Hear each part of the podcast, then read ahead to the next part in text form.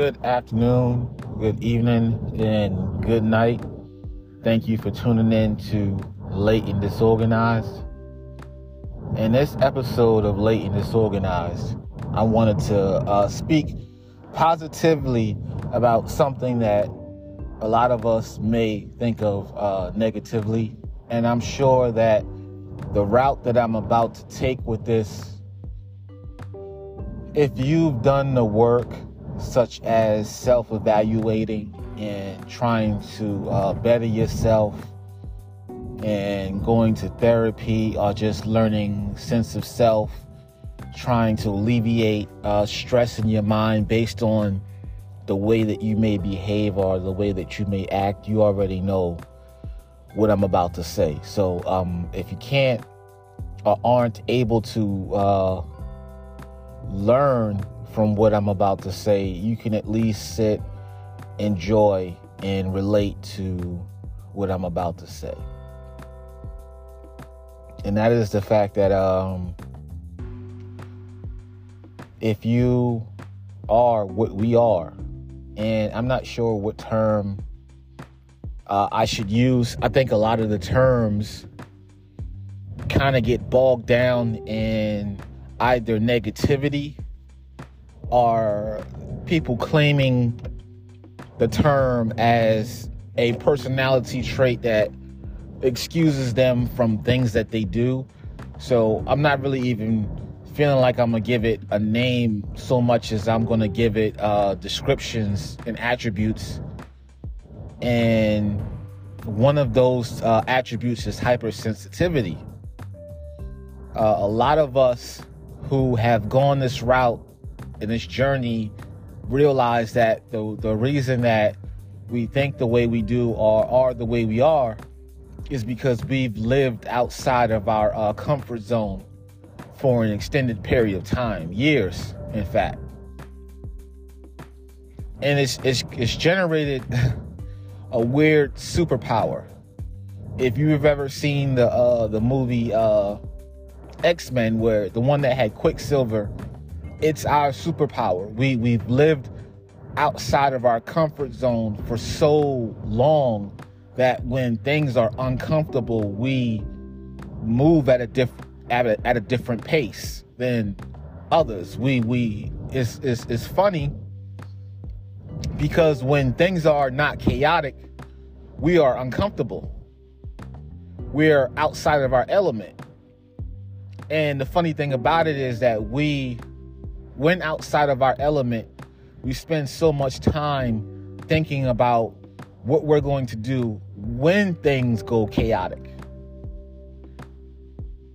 because we don't trust that we'll have the right reaction. We don't trust that we'll know what to do. We feel like we may panic, we may embarrass ourselves, we may we we just envision all of these pessimistic things that will happen when things are comfortable. And funny enough, when things get uncomfortable, another side of us is activated.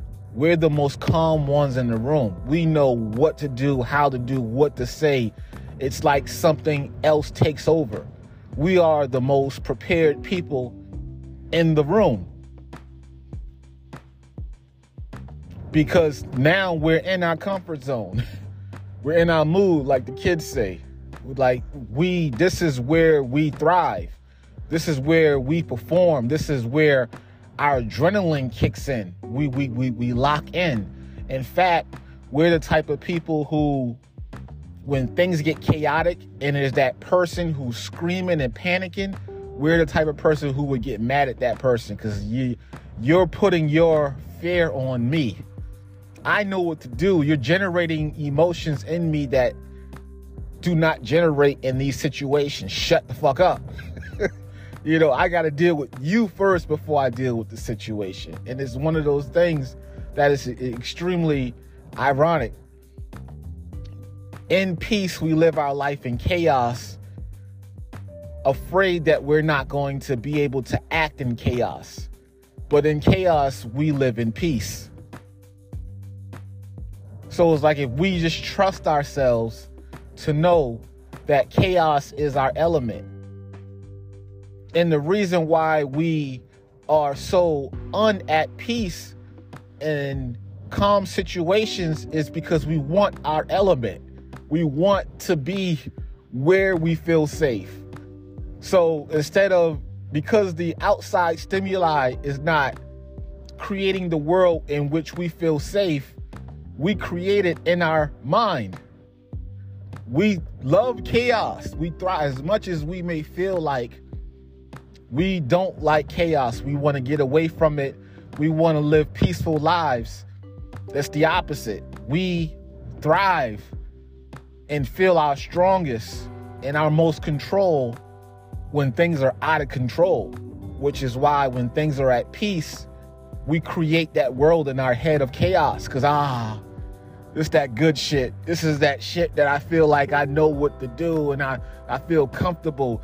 This this peaceful butterflies and, and, and flowers and children laughing and people skipping. This isn't where I feel safe, because the, the, the shit could pop off at any moment and I got to be ready. Like, that's, we want to live in that element. It's our superpower. It's, it's where we, we want, when we're in peace, we're on Krypton. When we're in chaos, we're on Earth with the with the with the right the, the bright yellow sun. We're Superman. We have our powers now. So what we have to learn to do is find peace on Krypton. Our family lives on Krypton. Our friends live on Krypton. Yeah, we might be Superman in chaos, but Superman is alone on Earth. Is only one. He's only one Kryptonian. Yeah, he, he can do amazing feats that amaze everyone, and everyone adores them, and he can never really understand the admiration that they have for him be or her, because they aren't superpowered. So it's like our superpower blinds us to the fact that we're not connected to the rest of the world. And where, if anything, we're afraid to give it up. We we don't trust that if we don't live in it, that we'll be prepared. And the irony is that we are always prepared. It's not because it's not a functional thing. It's not anything that we think. It's a mode, a a. consistent mode that we just snap into. Trust that you have the ability, because you do.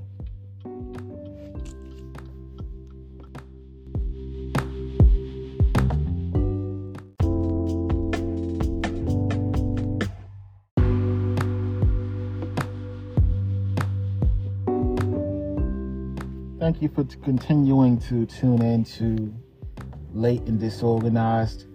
Uh, the first segment there was, you know,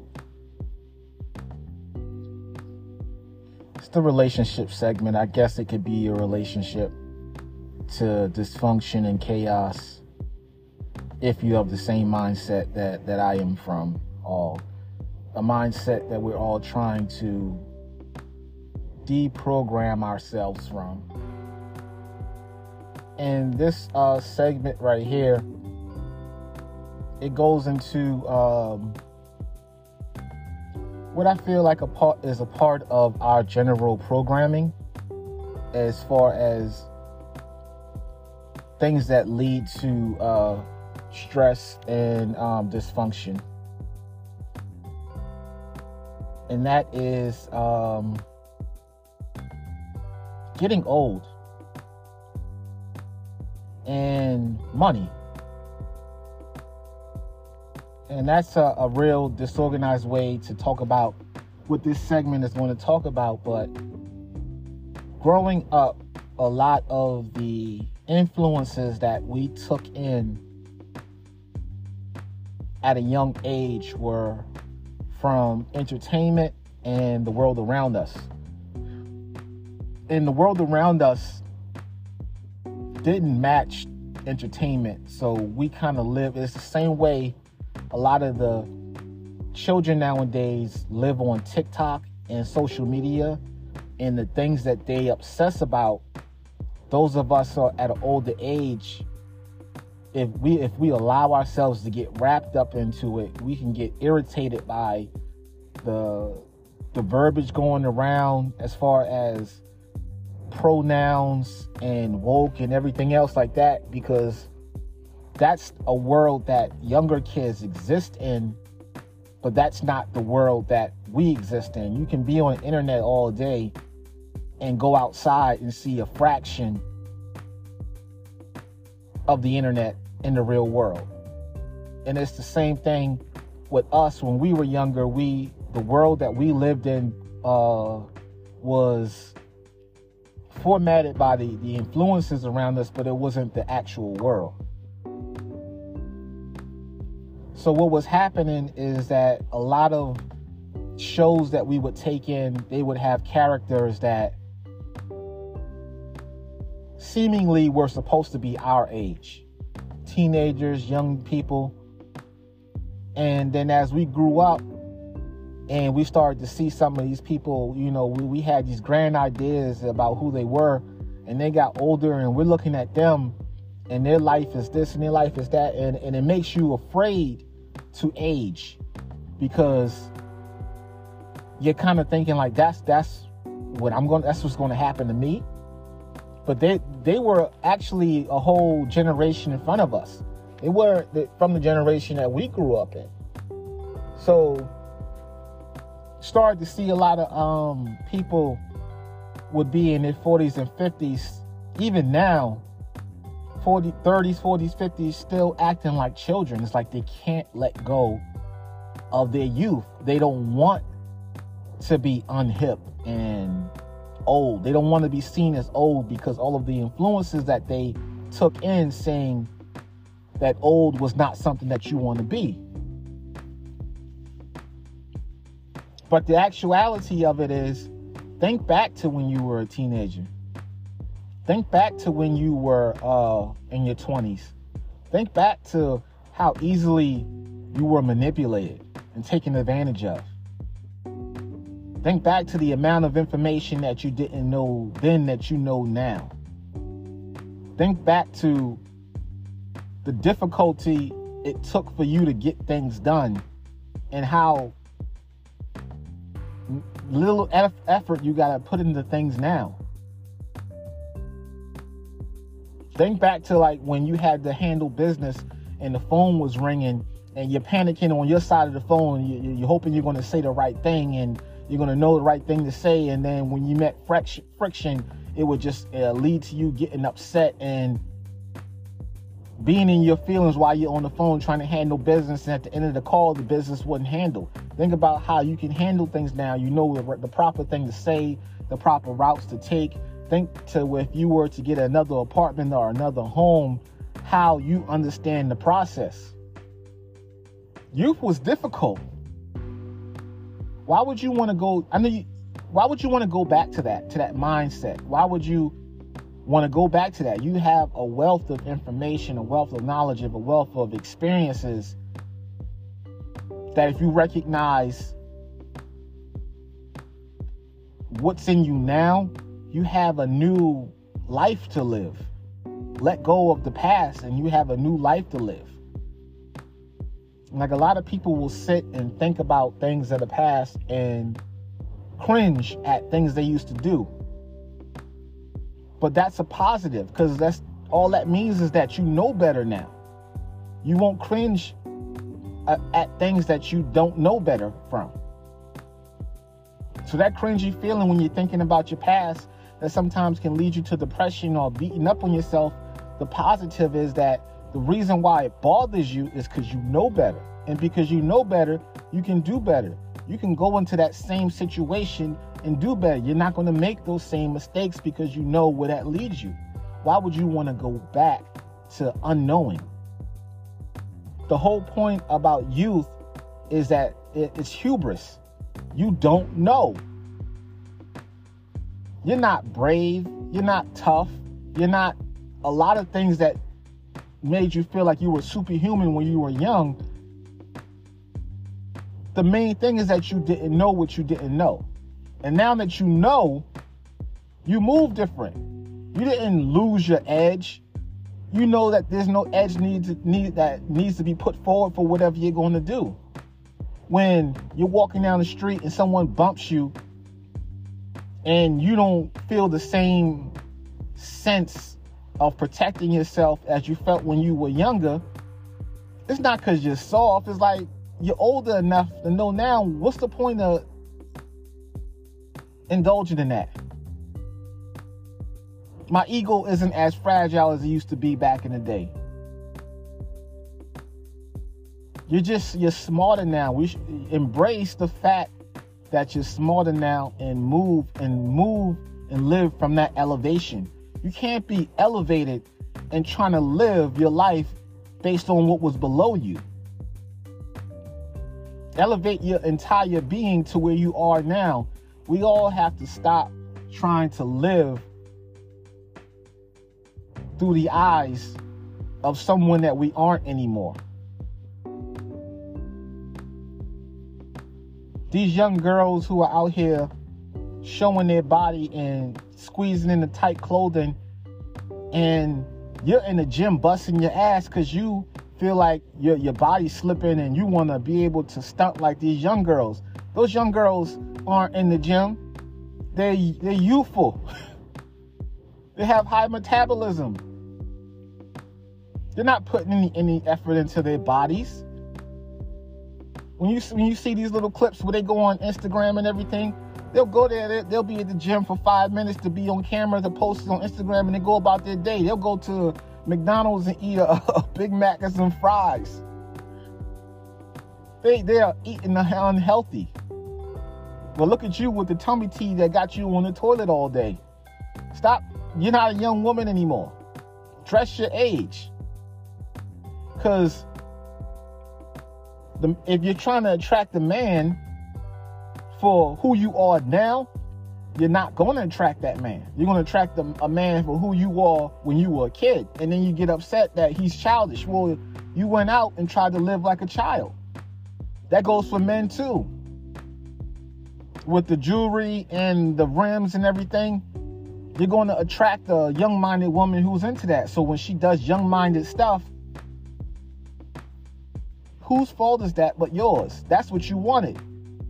You can't be older, want to live younger, and think that what you attract into your life is going to be older. So when you when you when you're relaxed and you want to be older,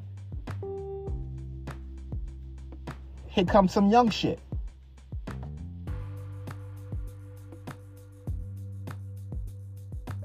The other side of that is, um, it amazes me the amount of people in this world that uh, realize their dreams.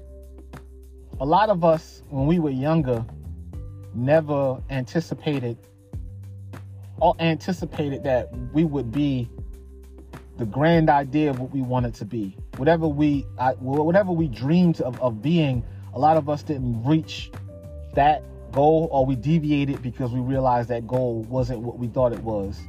So it amazes me when I see athletes and entertainers realize their goal and then do everything in their power to destroy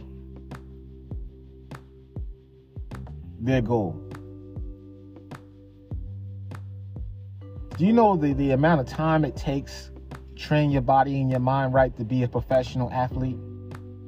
To be a professional thespian, to be someone who not only gets the adoration and the money and the fame and get all of that and say, okay, now I'm gonna live my second childhood.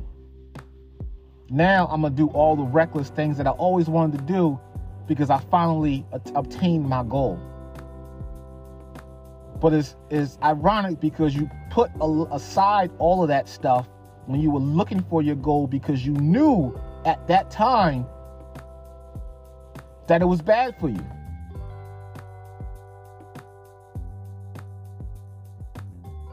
It's just like how money and fame make men women. And let me let me phrase that in a way, or reframe that in a way that makes sense. A lot of men are hard on women about how women are, because a lot of men aren't the desired sex. They aren't the ones that everyone's trying to get with. So when, when men get to a point that they get enough money, they become women. They become the one everyone's trying to get with. And then they behave in the same manner that they judge women by, and act like they don't get it. It's, it's, it's one of the weird things that the amount of people that get into celebrity and report back to everyone who's not a celebrity that the celebrity world is weird, and there's homosexuality and all of these rituals and all of these things, and they try to speak on Illuminati and manipulation. And the, the fact of the matter is that you're just a woman now. Everything that women deal with on a daily basis, as a man with money in the world of money, you're a woman now. You're no longer a man. So, sexual harassment, manipulation from people in power, sexual assault, given a directive and being forced to play it out. That's what happens to women nowadays in the world at a regular job that you may participate in, that you think is no big deal, because in the world that you exist in, because of the level of money, you're still a man. But once it gets to a point to where the money is so vast, all the gender roles change.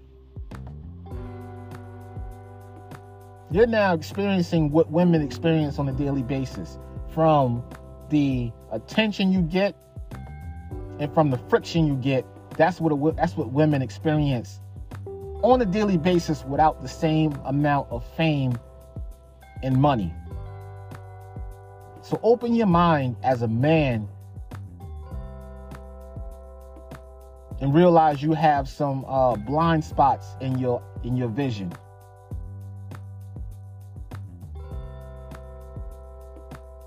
Next time you treat a woman a certain way, or you thinking about a woman a woman in a certain way, think about the same situation, and if you were in the same situation but you had a ton of money and fame. And you see producers come to a woman that wants a role, who already has fame, already has money, but wants to continue her career, and says, well, you gotta sleep with me to get this role.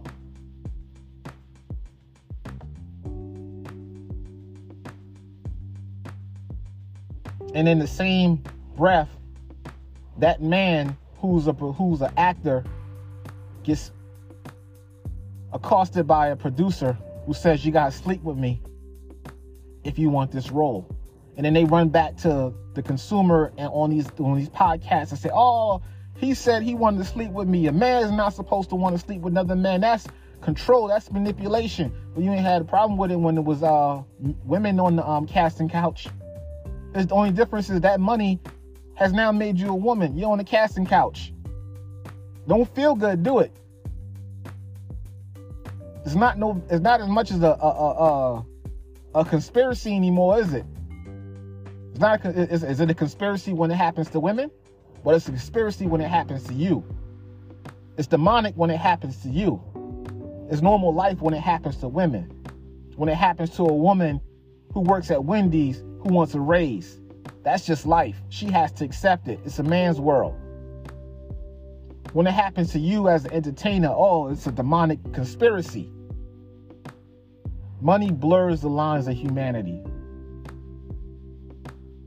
And I don't know why I went on that rant about that, but that's something that definitely irritates me when I see podcasts or videos or anything where there's a whole bunch of men who have lived their life as misogynistic men who get to a point to where they're not seen as the alpha anymore because of the, the amount of money and fame involved. And now they're relegated to being women, to experience, experiencing what women experience. And now it's a, dem- it's a demonic world. But it's not a demonic world when they do it to groupies. It's not a demonic world when they do it to women who try to get on through them. That's the business.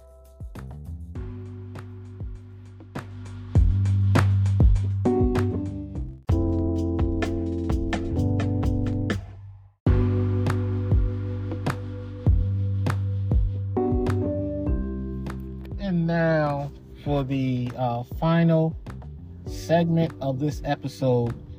It has a little bit of a story time in it, and it's going to involve me kind of rambling. I may ramble because I haven't fleshed it out or thought too much about it. It was just something I've considered when it comes to the story time. And um, it's inspired by my, my youngest uh, child, my daughter. I told my um, my daughter that I was going to go see uh, my grandmother. And I asked her, did she want to uh, go with me to see my grandmother? She uh, doesn't really know my side of the family too well because I don't go around too much. But for some reason this day, I felt like going over there. So I went over there and I told her, I asked her if she wanted to come and she said, yeah. So she's so happy to spend time with Daddy solo. She gets in the front seat, she downs the window, and the sun is hitting her face and the wind is hitting her face, and she got this big smile, and she's damn near out the window every time we stop, just looking around at the world. And as we leave my side of town where I live now, and once we get on the side where my aunt lives, because my grandmother lives with my aunt, it's uh, a side of town that I grew up on when I was in my teenage years. I spent some of my teenage years on this side of the town. It's not as uh, pri- privileged or I don't know what the word is because I'm not affluent. I don't got a lot of money. I'm not, you know, stacking, but I, I live in an okay area. And I wouldn't say, I, my aunt kind of lives in the hood. So as soon as we get um, to a part of the the front part of the neighborhood, I'm just, I'm daydreaming in my mind while I'm driving. And my daughter asked me, uh, what's the name of this neighborhood?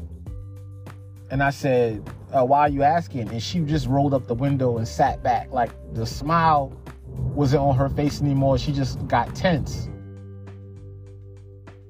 And then I kind of snapped out of my daydream and I looked around at the surroundings like, oh, I can see why, you know, she is reacting this way because she never really is in this element. Like she's always on our side of town, and the school that she goes to, they're very involved in the, the kids' lives. They all, they're always having functions. It's just like a more of an upscale type feel. And she's just not, I don't really introduce them to the to the hood side of things. So it's funny that her reaction to actually seeing this, and me for the first time seeing this area through her eyes, because I always seen it through my own eyes as far as this is just normal. This is a part of where I grew up at, and I don't see poverty. I just see everything as this is just the way the world is to me. And I, the job that I have or had, I went throughout, all throughout the city. I've been in very, very affluent parts. I've been in very hood parts. I've been in these households. I've talked to these people. And there's a, I don't really see the blurred line anymore between parts of towns like most people would, because I see that we're all the same regardless of what we have. It's just, I don't know, some there's a there's a, just a small little bit of stuff that separates us as far as attitude. That made me think back to when I was in middle school.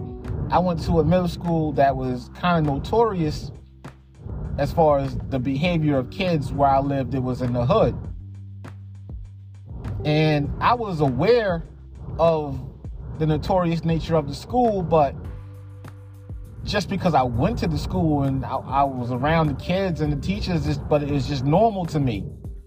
So I had a, uh, a friend that I used to hang out with in the school, and my thought process was always that all of these kids in, that are in my school, we're all from the same place, we're all from the hood. So one day I convinced him to come to my neighborhood. And the whole time he was there, he his eyes was just were just big. He was he just looked so afraid. And I remember like thinking like, wow, why is he so fucking afraid? Why is he so tense? Like, we're all from the same place. This where I where I'm at isn't that much different than I where he must come from. But it was that same look that my daughter had. That's when I realized, thinking back, like, oh, he wasn't from the hood. So that's why he was so scared. And it just goes to show, like, when you grow up in an environment, the amount of stuff that you just put in the back of your mind that's just normal, that you just don't think of as being dangerous, and how you you build blinders to it. There used to be a guy, when I used to live on the projects when I was uh, really young, there was a, a older guy. I think he might have been in older teens, or maybe he was in his twenties. He just was, I was short, little small kid. He was tall, so I always assumed he was an adult. But I think he might have been a teenager. But he used to molest kids. And for some reason, at that age, molestation was normal to me. Not that I had been molested, but just the fact that kids get molested was something that was just known. And just like my friends, once we found out about it, of course it's like scary, because it's like, okay, he's a molester, but we all know. And now we just all know to avoid that kid. Or that guy. So once he realized that a lot of the kids were avoiding him, he started to do things that would uh, attract kids. Like, he would offer kids rides on a, uh, a go-kart, or, you know, toys or sweets and stuff like that. But we were all aware enough to know that it was manipulation for him to molest you. So anytime a new kid came around and we saw him zipping around the projects in this go-kart, we all were just thinking like, you know, well, he's getting molested. But it wasn't even something that was shocking to us or, or disturbing. It was just like a known thing. Well, he's definitely getting molested. And I was telling a friend about this. And then it was funny. Their shop of it was funny. Like, they were like, taken aback by how casual I was talking about it. And it, it always snaps me back into the mind frame like, oh, that, that, that wasn't normal to you. Like, I, I forget how I take for granted a lot of things that I went through because it was so normal to me, and I don't, I don't look at it how it actually was. When I was, uh, eight years old, I used to play midnight basketball. It was the basketball that would start around the young the, the younger kids will always play right before the sun goes down, and then the older kids will play once the sun is down. And we never really and then adults would always play around midnight. But I would always leave around nine o'clock. So I would leave the game and walk about five miles to uh, a bus stop. And then that bus would take me home. So one day I'm just chilling at the bus stop, and my coach pulls up in his car at the intersection, and his eyes just got big, and he was looking at me. And I'm wondering, like, why is he looking at me? Did I do something wrong? And he yelled at me, like, what you doing out here? And I'm like, what do you mean? He was like, why are you out here? I said, I'm going home. And he was like, yeah, but why are you out here? I said, I'm going home. Like, what did you think happens when I walk away, when I leave the game? He was like, I thought you lived in this neighborhood and you were just going home. I said, nah, I, I don't live around here. I catch the bus home. And he got so mad with me, he told me to get in the car and he took me home. And that was when I was young, I was like, I didn't understand his reaction. Like, why was he so irritated? I thought he was mad at me, like, because I didn't tell him how I got home. Only for me to really get older and have kids and realize how small and naive and uh, innocent an eight-year-old is. Like, why is an eight-year-old walking five miles in the dark by himself to catch a bus by himself to go home? That's when it hit me like, oh, shit, I was a neglected child. I didn't even realize how neglected a child I was because it was so normal to me. And then that made me think about a, a whole bunch of instances in my life where things happened. How many times I've injured myself, like, bad. And I remember one time I I, I, I was right, I was walking with my younger cousin to school and she upset me. And I ran across the street and I got hit by a car. And the car hit me so hard that I got tossed across the street and tossed into a fence. And my cousin helped me up, helped me go home. And when we got home, we told my grandmother I got hit by a car. And she didn't believe me. And she put a Band-Aid on my knee that had a big gash and told me to go to school. And I was telling someone about that and their eyes just got big, like, what? And I wasn't telling them to shock them out. It was just, it came up in conversation. But their reaction is always funny when I tell someone a story that always seem, seems mundane, mundane to me. And I'm not even telling them for the reason that they always come to shock from. It's like, well, that didn't happen to you? You didn't, you mean to tell me you y'all didn't eat ketchup and rice? You know, kids didn't get stabbed at y'all school? Guys just wouldn't openly molesting people? People didn't just sell drugs and drink outside your window as you go to sleep at night? Like, didn't that happen to everybody?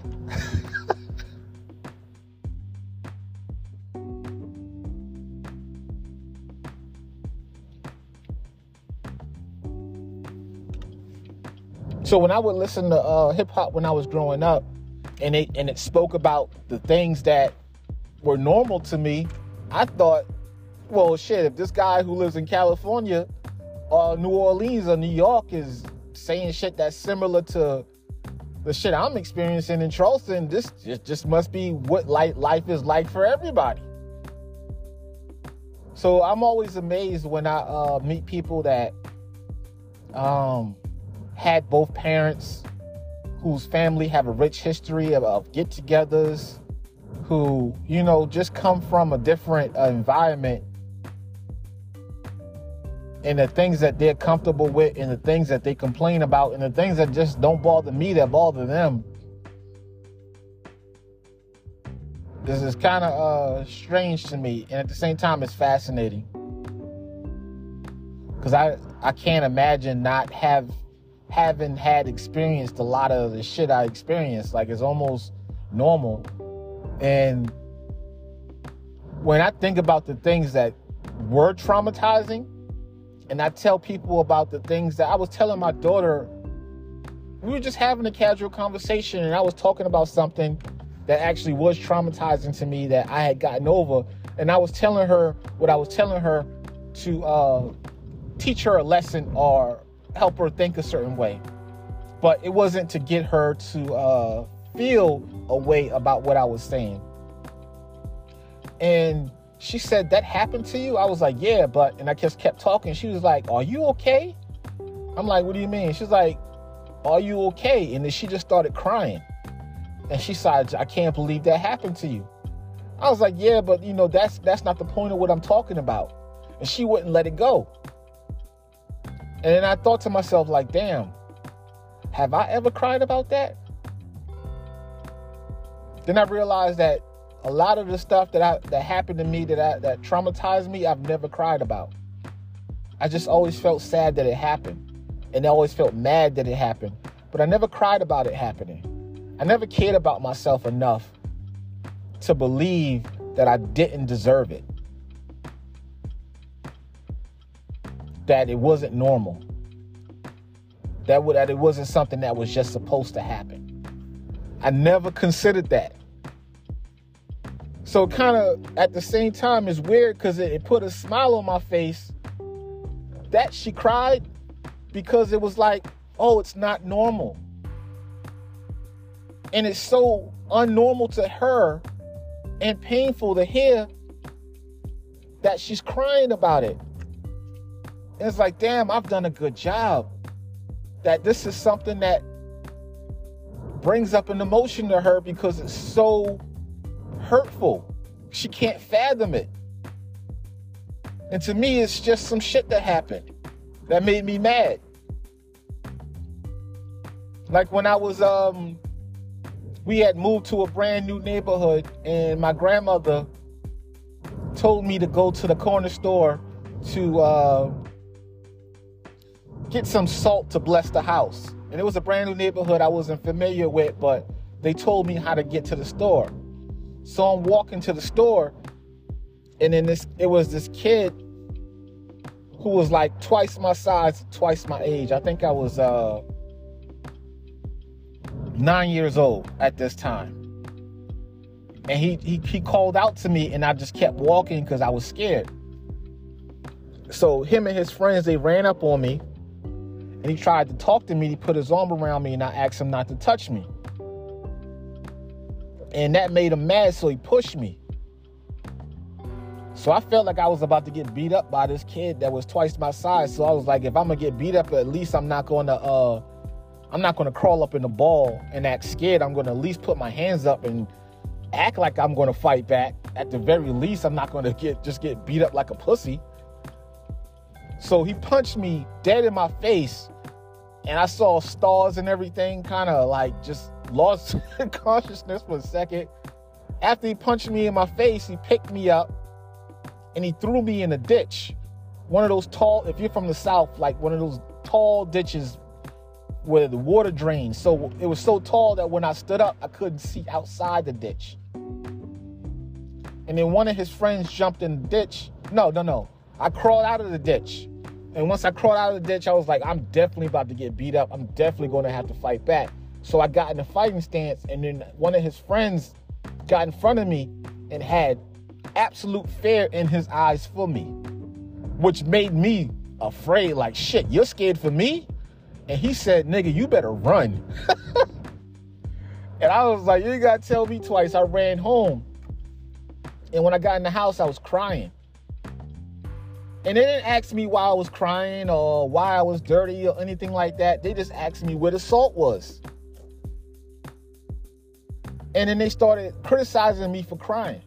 Never really questioned about anything that happened. They just they they thought I just flaked on it. Like I walked up the street, got scared, came home crying because I was too scared to walk to the store. Never asked me anything. And then there was another instance that in the same neighborhood, because we used to live in the, in downtown Charleston, we moved to North Charleston. Like I said, I used to play uh, midnight basketball.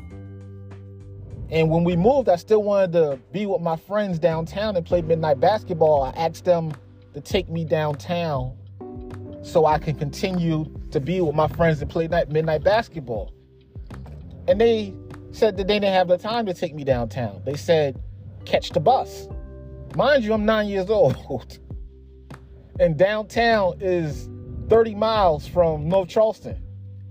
And I never caught a bus other than the bus that I was familiar with catching. And I told them I don't know how to catch the bus down there. And they gave me a dollar seventy-five in the bus schedule and said, figure it out. And so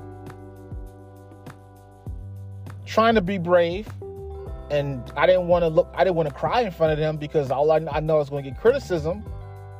I went and I caught the bus that was like a, a block down from where we lived, and I tried to figure out the whole thing, but apparently it's not a direct bus straight downtown. You have to catch a bus to a bus stop, a specific bus stop, get a transfer, and use that transfer to catch another bus that takes you downtown. And I just, as a nine-year-old, I couldn't figure it out, and I got scared, and I got off the bus at a random stop, and I just kept walking until I saw something familiar. And then once I saw something familiar, I walked home. And I got home, and they were like, uh, what happened? And I just I just don't want to go back downtown. And they just went about their day. And I, I was telling someone that story, and it, like, once again, it wasn't to make them feel sorry for me or to make them feel a way about the story. I may have been telling it as as a as a funny anecdote.